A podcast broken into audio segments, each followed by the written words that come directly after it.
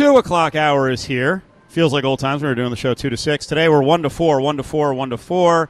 Same tomorrow as we're going to get out of the way for the evening slate of NCAA tournament games. Cofield, Adam Hill, Curtis Terry is here with us. Silver Sevens. We're watching all the games. I don't know if Adam has a bet on Gonzaga or the other side. No, did you bet Norfolk State? I did. What was that plus? It was 20. I got 22.5, which is a great number. That's why I took it. But it was more just. I mean, I guess in retrospect, I shouldn't have counted on Scott Drew to do something smart. But they have six guys. Oh, you're saying you thought they would. Like, just why on earth are they playing up 24 points with 6 minutes? Why are you in the game? Why are you trying to win by 37 points? You got six players.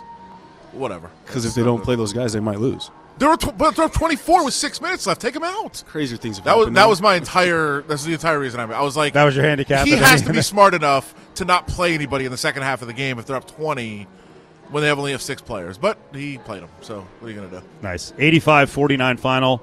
Top seed Baylor in the East advances by 36 against Norfolk State. All right, we got a lot of basketball to get to, but I got to hit a couple of football points before we get back to the NCAA tournament. One, we had big news earlier today. Allen Robinson to the Rams. What? What's going on here? Where are all these big receivers that all the bloggers said the Raiders were getting? What the hell's happening here? I didn't see anybody say that, so I can't fire back at them. Yeah, I mean, Allen Robinson would have been a great target. Probably would have fit very well what they want to do. The Rams! Every time they sign someone big, what do we say? How? Yeah. There is no salary cap for the Rams and the Chiefs. Well, the Chiefs we talked about when they did the Mahomes deal. They did a really smart deal of making it very, very flexible. And obviously they just redid some contracts to make sure that they had some money cleared. I mean, it's everybody. I mean, it's... we talk about that. The Bills had no cap space. They couldn't sign anybody. They said, well, they have to cut a bunch of guys, and they're over the cap, and how are they going to sign any free agents? And then they go and they sign Von Miller. There is a cap, but there is a lot of flexibility. There's a lot of things you can do to move around and have some momentum and have some flexibility in terms of how you handle it. At some point, you're going to pay the bill. Like, we've seen, like, the Saints right now are paying a bill. And I saw somebody say, oh, the Saints, look at all the cap room they have. Yeah, they don't have a quarterback under contract. It's easy to get under the cap, but you don't have a quarterback. But, Adam, you have to admit, if they can maneuver this to get Deshaun Watson on that team and move forward from here, they may take a little hit this year and not be a great team. But, again, to me, the cap is about who can manage the cap, the geniuses around the league who can finagle it. Yeah. And when you have other teams who are like, we're restrained or constrained by the cap. You are. Okay, I guess. I don't know. Yeah. If the Saints get Deshaun Watson, that's a freaking miracle. Seattle doesn't have a quarterback, Curtis. Well, they do. It's Drew Lock. Russell Wilson, are you really sad? No. Why? Why would I be sad? He doesn't. Because you had him for another 10 years. It was good while it lasted. We got to let him go. We'll see you on your way out. Wow. I mean, what else can we do? I mean, he didn't want to be there for a while. As a Seahawks fan, I feel like you let him go now before we get ourselves in further hot water. I mean, now it's time to kind of pseudo-rebuild is what we're going to do. I just think, from my personal standpoint, months ago I was saying if we're going to let him go, you might as well let Pete Carroll go too and kind of clean house and start over with the whole philosophy and the whole culture because now you're going to let Pete Carroll come in and get your new quarterback and kind of get some more young guys. But how long is his voice – literally, how long is his voice going to be around? Yeah. He's just because he's an older gentleman. And so I feel like at some point you got to clean the slate and try to start over. But Russ, go on, and good luck in the AFC West. Does it matter to you as a – Check that. What? NFC West. No, Russell Wilson's in the AFC West. Oh, okay. I always go back to Seattle with the AFC West. No. Yeah, good luck. Yeah, good luck. Yeah. Good luck to Russ with Denver. No, does it matter to you as a fan? Like, there's this whole, narrative now of, well, he wanted out, and the team says no, he wanted, the team says he wanted out, Russell Wilson says no, they wanted me out. Like, does it matter to you how that happened? No, they both wanted out. I mean, it's like they just, enough's enough, but nobody wanted to say it. Yeah. And so I think it eventually happened. He clearly, I mean, his whole thing was like he wants to go to the bigger market, right? Because Sierra's this mega star, outshines him. I'm going to start talking trash about Russell Wilson now. No, thank you for the Super Bowl. What do you think about her dress yesterday? It was very nice, though. He had the the orange compliment to his suit. She had the orange dress on. Orange is such a funny color, but I think it's Yeah, he wanted to go. I mean, again, I think one big thing is when Bobby Wagner, they didn't kind of handle that situation well in terms of letting him know, but he's his own agent. And so I think that those things are, nobody's ever going to be happy with how you handle those situations. But again, I mean, I think they did him a solid by letting him go now, and you put him in a spot where he can be super successful and win 3 to 4 Super Bowls when he's just, first of all, got to get out of the AFC West. A lot going on with a lot of teams around the league. Well, let me jump in here. Yeah. So Curtis is going to stick with the Seahawks. Of course. He's not going to jump to the Broncos to follow his guy. No. We know fans of players who will jump to new teams. We knew a guy who jumped with Tom Brady everywhere, right? You love Tyrod Taylor. Yeah. You will come back to this and say you don't root for a team because you cover the Raiders. Yeah, I don't have a team. But down deep, you have a team. It's the Giants. Did you already buy your Giants jersey? No, I'm Dolphins guy now. I mean, I don't have a team. I forgot he's a Dolphins guy because of his connection to Yale and Mike McDaniel, who that we still haven't gotten that whole thing. We won't have time today, but he loves Mike. So Mike McDaniel over Tyrod. Yeah, you spent 10 years polluting the show have a team with Ty God stuff, and now you're not going to just a little bit. Little tug at the heart. You know, sure, I would love to see him play well for the Giants. It'd be great. I would. Love to see you him. Will be. If I he's the starter, they're my favorite team that week. Tell you right now, to the audience, watch how hard this year, you've always been hard on him for good reason. Watch how hard Daniel Jones is graded week to week by Adam Hill. How could he be worse? I mean, how can I grade him? He's terrible. You can. He's not an NFL quarterback. He's terrible. How can he be graded worse than he already is? I mean, that's silly. He belongs nowhere near starting in the NFL. Latest score updates: Gonzaga 23 up in their 116 game. 23. It's tied. They're not up 23. No, 23 apiece. Yes. Sorry, 23. Yeah, you're right. 23 up is kind of weird talk. We've had Fran McCaffrey on. He's a good interview. He can be infuriating though. When you watch Iowa basketball, he's kind of a villain. They're losing with 3 minutes left here, or 3:45 left. Yeah, what's the latest? 3:34. Richmond ball up 4. Oh, boy. Yeah. Well, it's. Again, we talked about before, matchups, right? It's matchups are what matters in the tournament. I don't know that Fran McCaffrey has ever in his entire career taught a half-court offense. And that's pretty evident by watching the game today. And Richmond is going to make you play in a half-court offense, and that's what's happening. I thought I would still be able to get enough to have enough to get by, and maybe they still will. They have the ball back now after getting a stop against Richmond, so we'll see if they can survive this, but they have no idea what to do in the half-court offense. And there they finally post up and get a basket instead of chucking a 35-foot three. Get Keegan Murray the ball. I don't think he's had a shot since the first half. A shot attempt, not a shot make. Now, Adam's getting frustrated. I will not. I picked Iowa in one of my brackets to go really far. Oh. I don't care. I don't like Iowa. I don't like most of you Iowans. You're annoying, especially with the football program and your boy Chris Doyle.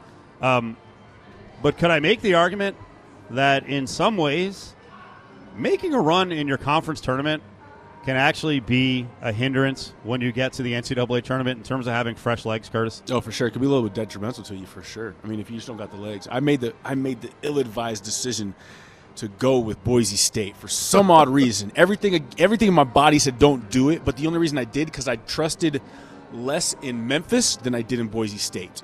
And they almost had enough in them in the second half to come back and get it. But like you mentioned, I mean, Adam, I think it's about matchups. It's also about point guard play. And I think that's a big thing that you didn't see with Boise State. I've been saying that all along. But even then again with Iowa, I think that's where they lack in terms of being able to get those easy buckets when it comes to half court. And if you're going to break down the long run in the conference tournament, Richmond had a longer run in their conference tournament and needed it just to get into the tournament. Wow. You actually give him the ball and he scores. It's amazing. But you know, Keegan Murray's going off. Yeah. Well, he wasn't. He never shot attempt for over 20 minutes in the game, which is nuts.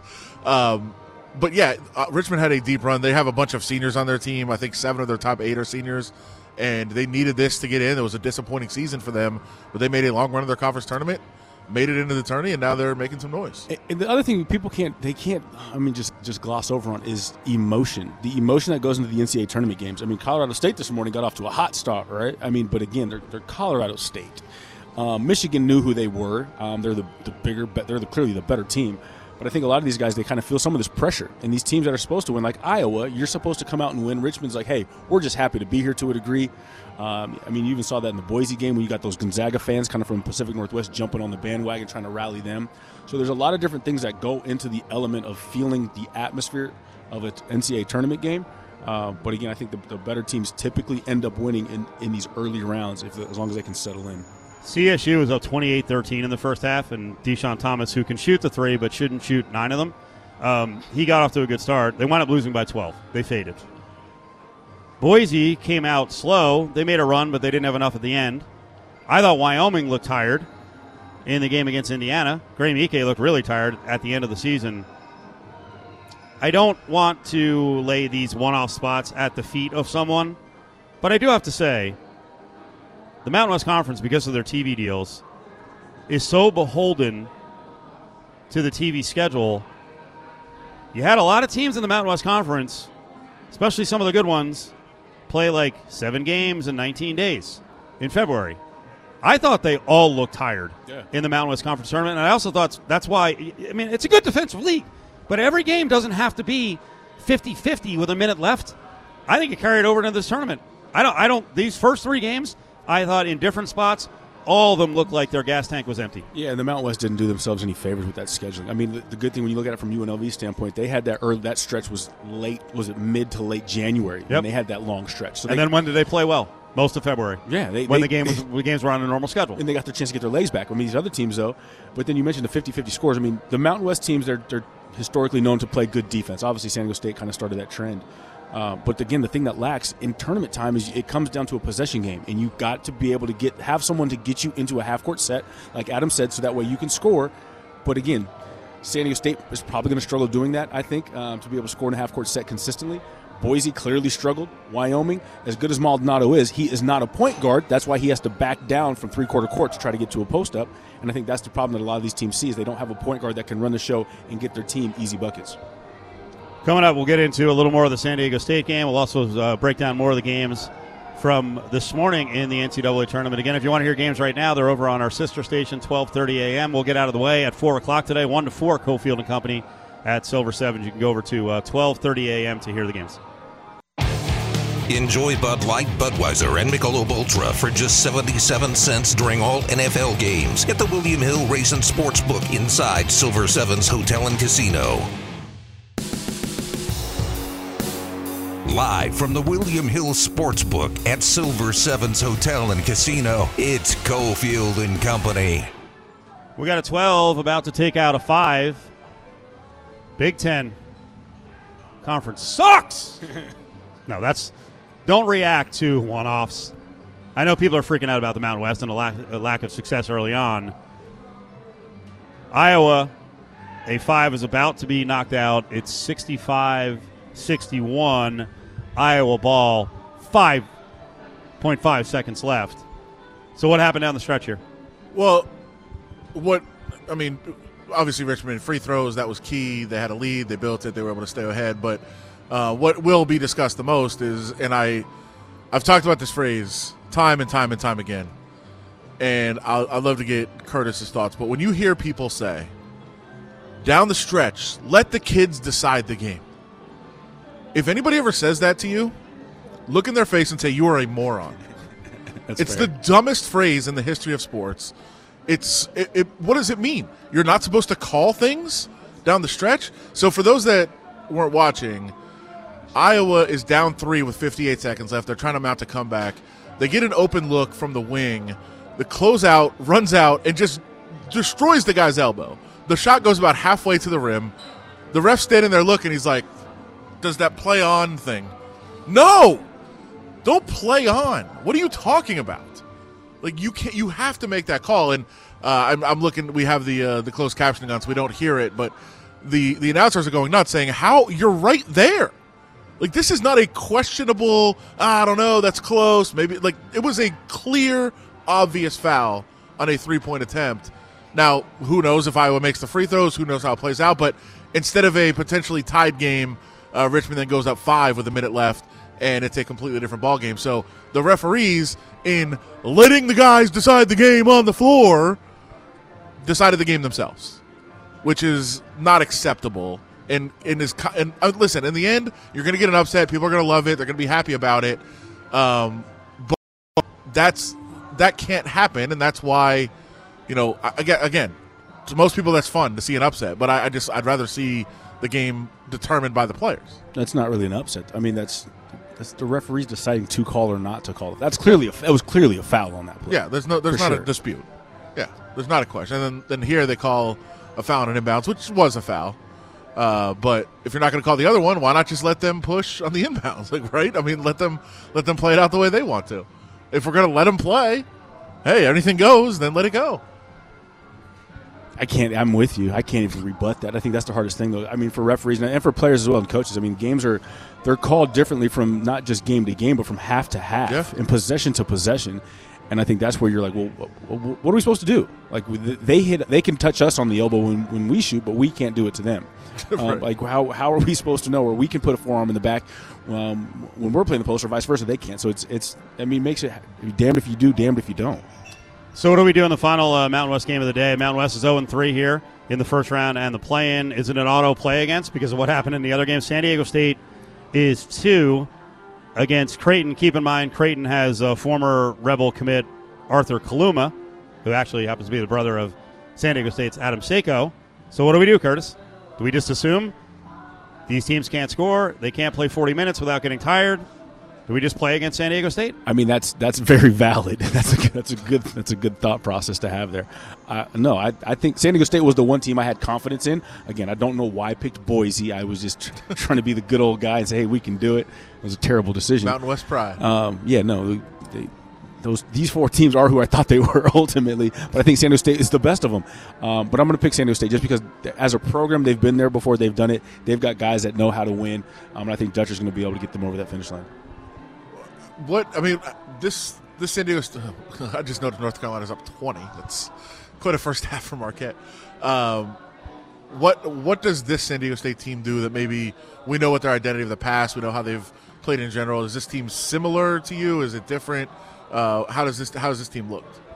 They're pretty similar to who they are in the past. I think the one thing with this group is different than Malachi Flynn was with that group, even though they went 30-2, but we didn't get to see them in the tournament. He could really go out and kind of get his own bucket. But this team is not as good offensively. No, especially because Matt Bradley is so inconsistent. There's way too much dribbling and one-on-one play from Bradley. When they've had really good teams, they've actually had 2 and 3 guys who could shoot from deep and also were end of the shot clock guys. This team really doesn't. They have one guy because Trey Pulliam's just not consistent. No, he's degressed so much in the last 2 years to me personally. I mean, when he played that game at UNLV, he came out off the bench and scored like 18 points, and he single-handedly stopped him that game. But I think Matt Bradley is the guy that he can get his own bucket in a different type, almost kind of in an NBA type of way, in terms of he can kind of go ISO, he can get to the step back, he can kind of go post up in the short post if he wants to. But I think this team is, again, they're defensively, they're San Diego State, who they've always been. I think Nathan Mensah on the inside, if he can stay out of foul trouble, gives them an opportunity to be in the game. And again, it's not so much that they can do it, it's my lack of faith in the opponent that they're playing against. Creighton, it's not the same Creighton that we've seen kind of in the past with their teams being able to kind of light it up offensively. I think San Diego State. Want to talk about offense and defense? Adam, you might want to lead this because I already exploded during a break. Last night's game between Notre Dame and Rutgers. Mm-hmm. What'd you see?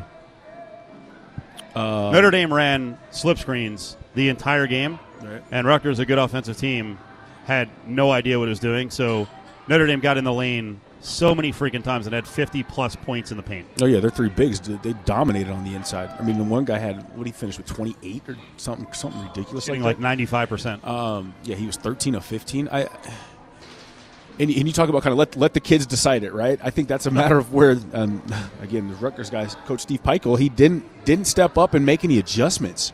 I mean, you have to step up and make some adjustments as what you see as the coach, because these kids, as good as they are, they have no clue. And in the heat of the moment, they definitely don't know how to make those adjustments. But then with that said, offensively, Rutgers towards the end of the game, as good as Geo Baker was, I mean, making some shots, you have to call something at some point in the course of 50 minutes of basketball, especially the last 4 minutes when it's crunch time, because you just hang them out to dry. And you're lucky that Harper Jr. made that deep, deep three, But again, there was no offense called. I give Notre Dame credit. They kind of had some idea what they wanted to execute offensively. I think that's why they won. By the way, that Atkinson performance hurt both Steve and myself because he should still be at Yale. And how good would the Bulldogs be if they still had Atkinson and Azar Swain coming into this tournament? He transferred. Ivy didn't play last year, so he left while they were not having a season. Now Yale makes it back to the tournament without him, and they could have been a real force had he played. But you're 13 of 15, I believe he was from the field, which is just nuts. Didn't really have many answers. And a lot of that was, as you said, on just the high pick and roll, dive into the basket, and then a lot of just little shots around the rim.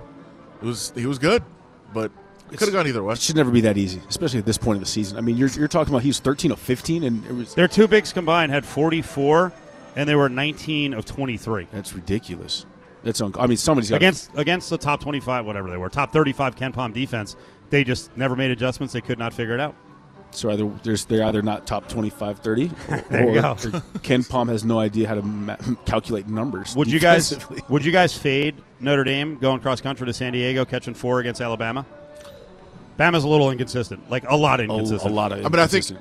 I think the problem with that is, again, we talk about matchups. I might not necessarily do it, but Alabama is just going to run you to death. And maybe if there is any question about your legs, like that's a bad matchup to go up against for a team that's just going to go 100 miles an hour full court the whole time. They could wear them down. I think that could be an issue. But the other side of that, and we see it in tournaments all the time, not just the NCAA, but conference tournaments, when a team has a game under their legs, it's a benefit. Even if you have to travel, it's a benefit to already kind of you're settled into the tournament. You understand the atmosphere. You understand the stakes. I think those two issues could balance each other out. Richmond knocks Iowa out. Final. Spiders move on 67-63. Enjoy 77-cent Bud Light bottles during Vegas Golden Knights games at the William Hill Race and Sportsbook inside Silver Sevens Hotel and Casino. Stick around. More of Cofield & Company is on the way. Brooks' lunging attempt at the rebound, and a foul is called. It's a big one. Isaiah Stevens hits the deck, and that's the quota. Stevens, his fifth foul. 8 points, 5 rebounds, 4 assists for Isaiah Stevens. Sad ending for Colorado State. Stevens fouled out. Roddy fouled out. Colorado State out to a big lead in the first half. Looked like it was going to be an upset by the number, but not by the seed. I saw someone tweeted out something about Michigan pulling the upset as an 11 over a 6. They were 2-point favorites. So get it together. Stevens did not have a great game. He just heard from Ian Eagle there in CBS, 8 points. And I'll beat this drum one more time. I do think the Mountain West Conference, super aggressive schedule, trying to squeeze in the COVID games in February affected certain teams. And I'll throw something else out there. And I really am objective on this because I didn't think Bryce Hamilton was the player of the year. Curtis Terry's with us, former Rebel here at Silver Sevens. I didn't think Bryce was the player of the year. I didn't have a problem with Roddy, but I got to tell you, their exit game from the Mountain West Conference tournament and then this game today, Roddy disappointed me in the fact that drifted outside way too much. Like, dude, you're explosive. You're 255 pounds. You're almost like Barkley-esque. Get Hunter Dickinson off the floor by freaking smashing an elbow in his face and forcing contact. Do you like his outside game? When they, I know he's a 47% 3-point shooter, but it's like, dude, you got to go for it. This is the end of the road. I don't know if I'd call him. I mean, explosive is a. I don't know if I would term him explosive. Oh, I think he can be. I don't think he shows enough. I'll tell you what, Adam, were you at the Mountain West Conference semis? Yeah. He had a baseline dunk, and maybe it was because of the perspective I had. He had a baseline dunk, and I was sitting on the baseline on the one end of the floor, and he got an opening. He jumped so friggin' high and threw it like kind of one of those where he was like even with the rim and just slammed it down. All right. I think he shies away from contact sometimes because he's planning on being a perimeter player at the next level. Well, if I was that big, I would love contact. I would eat it for breakfast, lunch, and dinner. I'm gonna have to look at the tape to see him at eye level with the rim because I don't know if I see him as being explosive, but I think that what you just said is the problem. Seeing himself at the next level as a wing player, I have a hard time seeing him at the next level as a wing player because his lateral quickness is good when it's against guys that are his size or bigger, But against guys that are true guards or true wings, he doesn't have the ability to stay in front of them. So he's not going to be able to guard the ball. He's not a very good passer, in my opinion, and he's limited off the bounce. So you're talking about like comparable like to Draymond Green kind of size-wise, I guess you would say. Draymond is much more explosive, in my opinion, than you would say is Roddy. But just the ability to play off the bounce, but Draymond can guard multiple spots. I don't see – Roddy can't sit down and guard a point guard. Yeah. Draymond Green can. Draymond Green is also nasty enough and a-hole enough to be able to go inside and bang on the big guys, to whereas Roddy, like you just said, he won't go in there with Hunter Dickinson, and Hunter Dickinson is not nearly as big as those guys you're going to see in the league. Well, Roddy's a really good passer, but Draymond is an amazing passer. Well, right, and I think but if you're undersized, you have to be amazing at multiple things to make up for your lack of size. But I think, again, that's the problem with some of these guys. They say, man, I was a second-team All-American. I was the conference player of the year. We got a 6 seed. I mean, I've got to try to prove that I can do these things that they say I can't.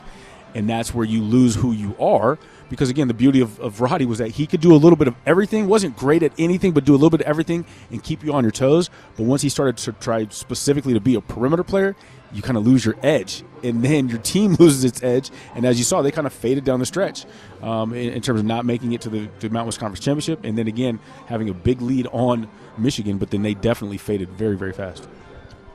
Let's talk about UNLV and what this roster is going to look like next year. I will make the case. I think they need 3 impact players out of the transfer portal who already are, putting up numbers of like 9 to 11 points a game or have the upside of doing that if they're at a Power 5 and maybe they're not playing, more than a 7th man role. Am I overstating it that they need 3 impact guys out of the portal?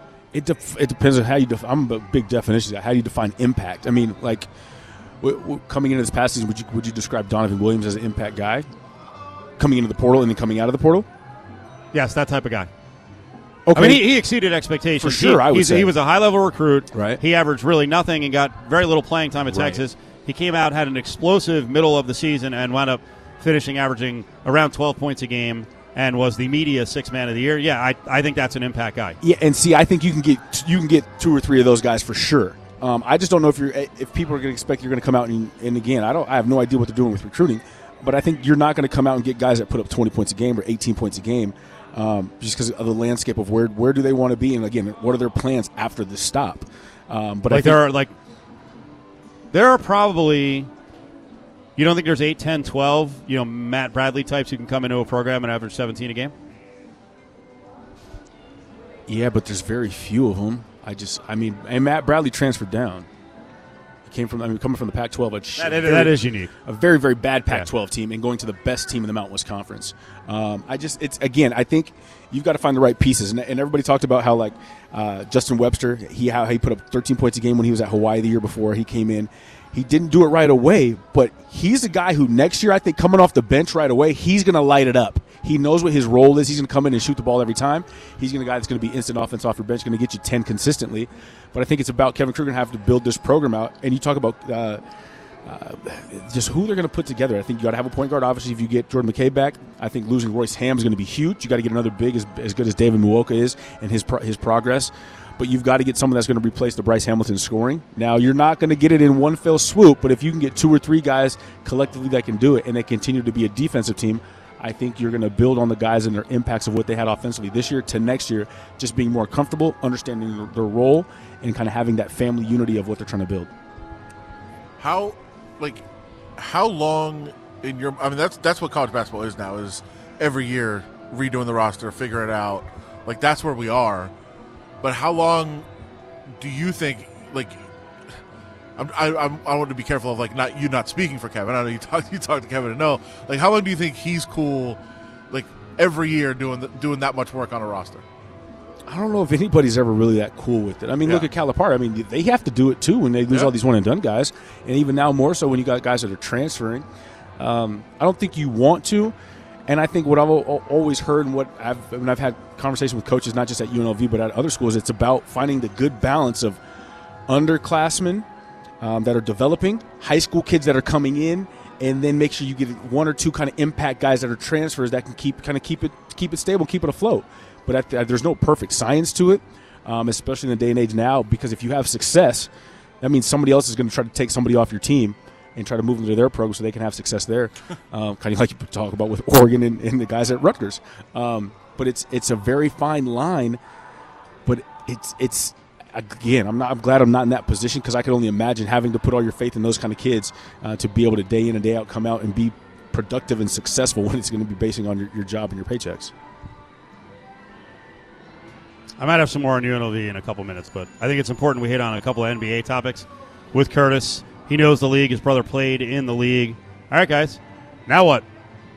Your Warriors, Adam. That's not good. Steph Curry. What's going on? He'll be all right. He'll be all right. Tell people what happened. Negative is a foot injury, negative x-rays. He'll be out a little bit, but the reason this sucks is not – I mean, obviously the season's not going to be over. He'll be back at some point, and they'll go ahead and play very well. But literally Monday was the first game that the big three of Steph and Clay and Draymond were on the floor together since the finals in 2019. It was the first game they played together on Monday, and then Steph gets hurt in the next game. So it sucks. They'll be fine. They'll get it together and make a run. My Dubs will be just fine. And by the way, I was up in the Bay Area this weekend, and if you remember, I fell in love with this team when nobody cared about them. When I was buying club-level seats for $75 at the Chase Center. Ooh. I looked for those seats on Saturday because I was up in the Bay Area. I paid $75 the last couple times I went. $3,800. For a game? It was Milwaukee. Oh, my gosh. But the seats that I was paying $75 for that year that I was living up there are now like $3,600, $3,800 on Saturday. So apparently everybody is on the bandwagon now, and it's not just me steering that ship for Dub Nation. I don't know what happened. Oh, I got a couple guys back. Yeah, exactly. So tell me this, though. What do you have a gripe like Steve Kerr does with Marcus Smart in terms of the play that he came out after? He was like, you know what, we're okay. I mean, it did look like he dove. But what is your thoughts? It did look like he dove low, but he was just playing. He was just playing hard. I have no problem with that. Yeah. They say, I mean, the first one on the floor is going to win. Yeah. And in that case, if you dive on the floor, you don't get hurt. But you're too cute to do that. And Marcus Smart plays hard all the time, so you can't be mad at him for playing hard, because that's what he does all the time. And knowing that, you should have either A, dove, or B, got out the way. Yeah. So, I mean, I have no problem with it. Kerr was furious at the time. He did say after the game, he's like, you know what, he coached him in the World Cup, I believe it was. He said, we talked, and I get it. I get what he was doing. He's like, I was emotional because I saw Steph get hurt, but he backed down a little bit from that. Yeah, rightfully so. But, I mean, because you're taught growing up. He's got Draymond. What is he going to say? I know. How can you really be mad about that? But like coaches in college, I remember Lon Kruger talking about being the first one on the floor doesn't get hurt. Like, because if you don't dive, you're liable to get rolled up on or to get taken out. But again, you've got to. Not everybody is tough enough to take that dive on the floor, and not everybody really wants to win or cares that much each possession. And I will give Marcus Smart that, as much as people may not like him. Well, he does like to go to the floor a lot. He plays, mostly diving. He plays the game how it's supposed to be played, in my opinion. Now, sometimes there's some questionable things, but the flops. That's how it's supposed to be played at this day and age. Yeah, I mean, I love say Marcus Smart, but he does flop a lot. I don't think that's how it's supposed to be played. I mean, it's called gamesmanship. Sure, okay. Because again, the refs, they're gonna fall for it. If you bait them into a call, I mean, that's shame on you. What about the head snap? Not of Marcus Smart. I'm saying in general. Is that the way the game's supposed to be played? No.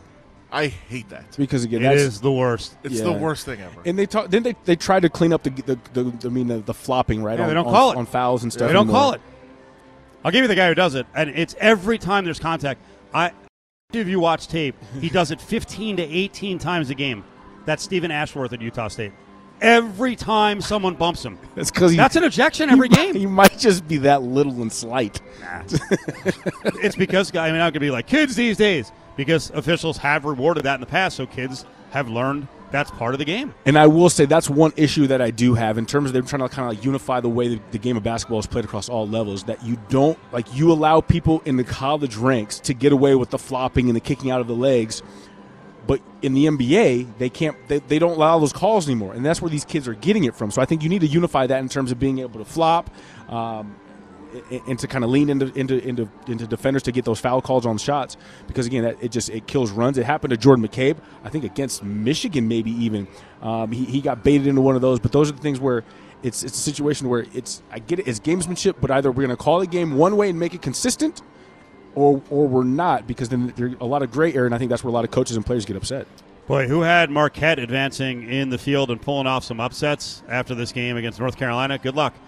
Tar Heels up 53-25 at the break. And on the way back, we'll talk more about the brackets. Is Gonzaga a one in some jeopardy here? Who wants to put money down in the second half? Who wants to put their money down? Gonzaga only up 2 on Georgia State, 35-33. Join the conversation on Twitter at Cofield & Co. Cofield and Company. Big three, short, it grazes the rim. Roddy tried to gather, foul is called. So Colorado State had a last gasp there, 16.8. They got the steal, couldn't get the three, and now Michigan will shoot free throws. Roddy has fouled out. David Roddy out. Isaiah Stevens out. They fouled out. Colorado State out. Wyoming out. Boise out. Curtis Terry's here, former UNLV player, part of the UNLV broadcast team on radio. Adam Hill, here is Silver 7, 77-cent beers at their 2 bars, Bud Light Lounge and Silver and Gold Bar. And we're going to get out of here a little early. We're on early. We're on until 4 o'clock, but we're going to get out at 4. ESPN Las Vegas will have the NCAA games. If you're looking for the games right now, they're over on our sister station. We have a 4-station, 12:30 a.m. We have a lot of local NCAA tournament ties to mention. First of all, I do want to throw out there, Wyoming lost. I thought Graham Ike had a good game in the second half and finished a little better. I do have to give one more pat on the back to Royce Hamm, who played him straight up in 2 games and did a tremendous job defensively, because Ike is good. He is a national-level big man. Yeah, he is. I mean, he put up the numbers. I mean, he was averaging 20 and 10 this year to back it up. And Royce handled him without doubles most of the time pretty well. Yeah, and Royce doesn't get enough credit for what he did. I mean, and obviously it's known who he had to play behind in terms of 5 draft picks coming out of Texas. That's why he didn't play there. But again, you got to give credit to Royce, and we'll give a big happy birthday, 23rd birthday shout out to Mr. Royce Hamm. Today is his birthday. So I mean, in the one year he was here as a Rebel, he did a great job and definitely made some strides. It's also the birthday of Utah State's Justin Bean. He's 25 and he'll be back next year. I think he's coming back. We talked to a Colorado State guy yesterday, and every one of the people we bring on who cover these other teams, they're into the team a little bit. I was saying to him, I'm like, Roddy and Stevens are done, right? They're both pro basketball players. He's like, no, I think they're both coming back. I'm like, yeah, we'll see. I mean, were you pro where? And well, I mean, this is the whole question, Curtis. Pro where? I mean, I think Bryce Hamilton's better than both, but is Bryce getting right into the NBA? It's starting your pro career.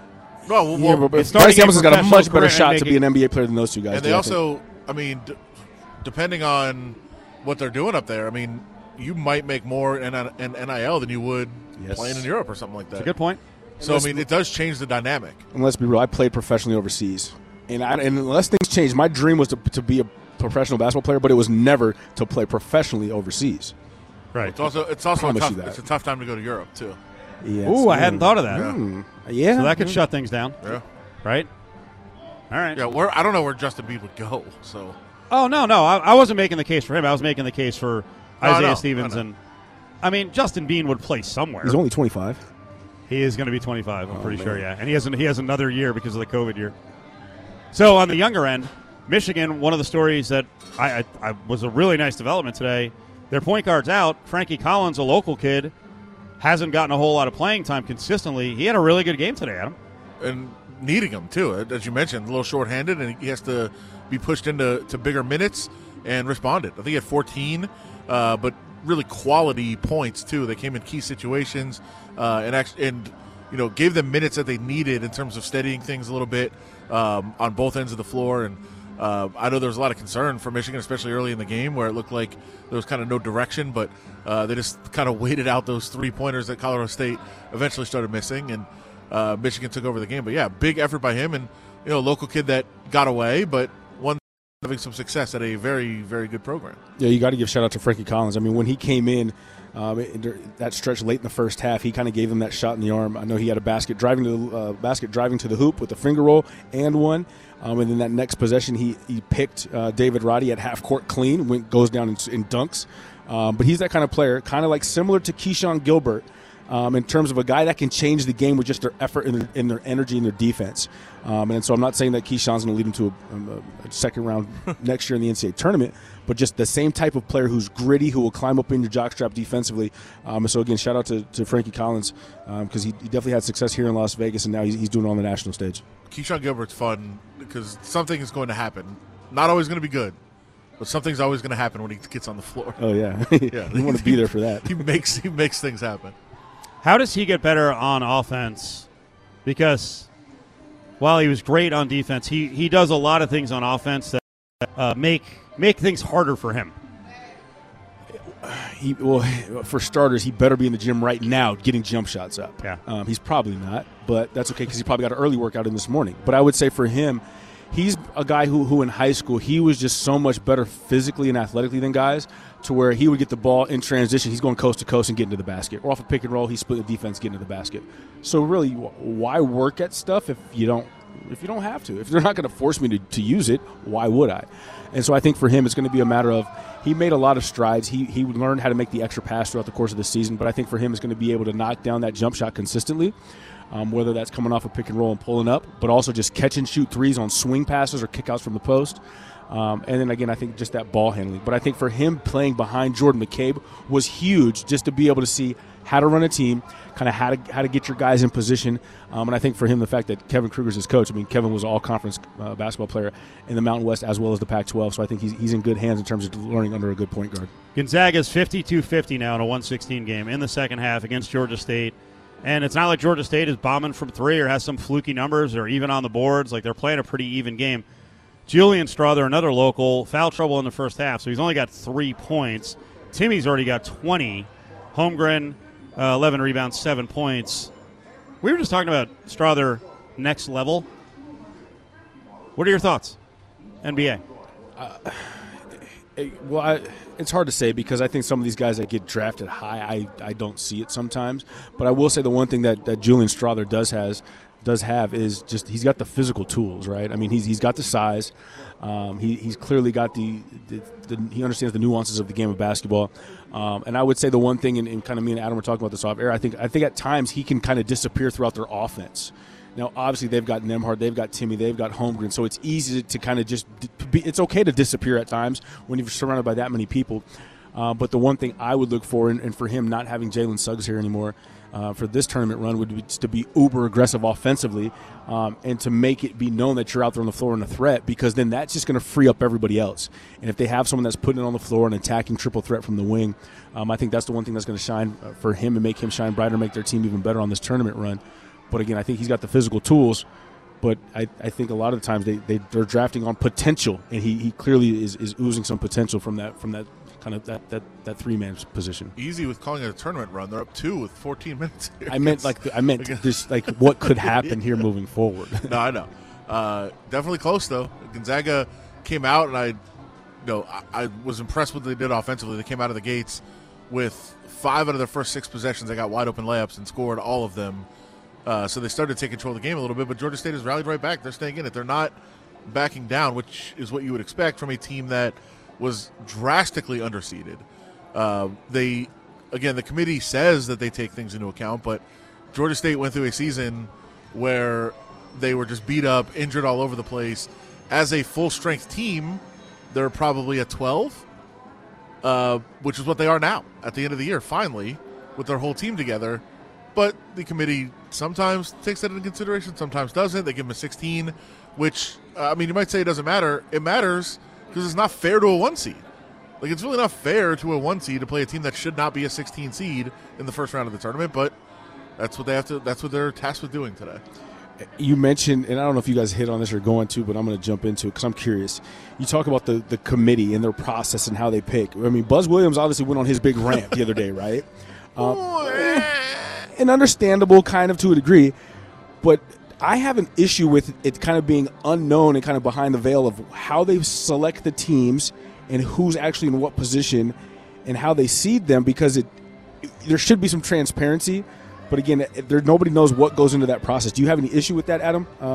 I've said it a long time. I want it to be on TV. I want it to be a pay-per-view. Oh. You have a camera in the room, and you see everything that goes on. And if you want to watch it 24 hours a day or however long they're in that room, anytime anybody walks in that room, camera goes on, I would love that. I think it would be great. But I find it very rich that a major conference program, a major conference coach is complaining about how the committee does things when for years the small guy had no chance and got completely screwed in this process. And now it's the major coach that's like, whoa, what is going on here? Right. Yeah, how's it feel, bro?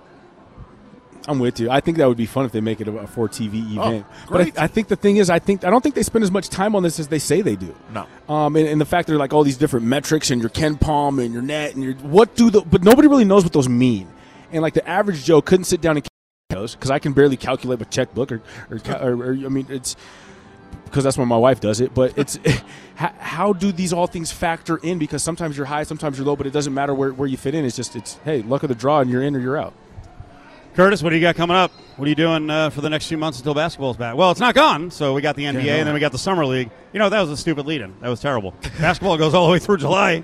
We got the draft coming up, the finals coming up, the Summer League coming up. So you have no time off. That's the answer. Yeah, no, I'm going to be watching a lot of basketball like I did starting this morning at 9 o'clock. Laid there for a long time, watch a lot of hoops. I'll be doing that for the next 3 weeks. But, no, just spending some time with the family, working on me.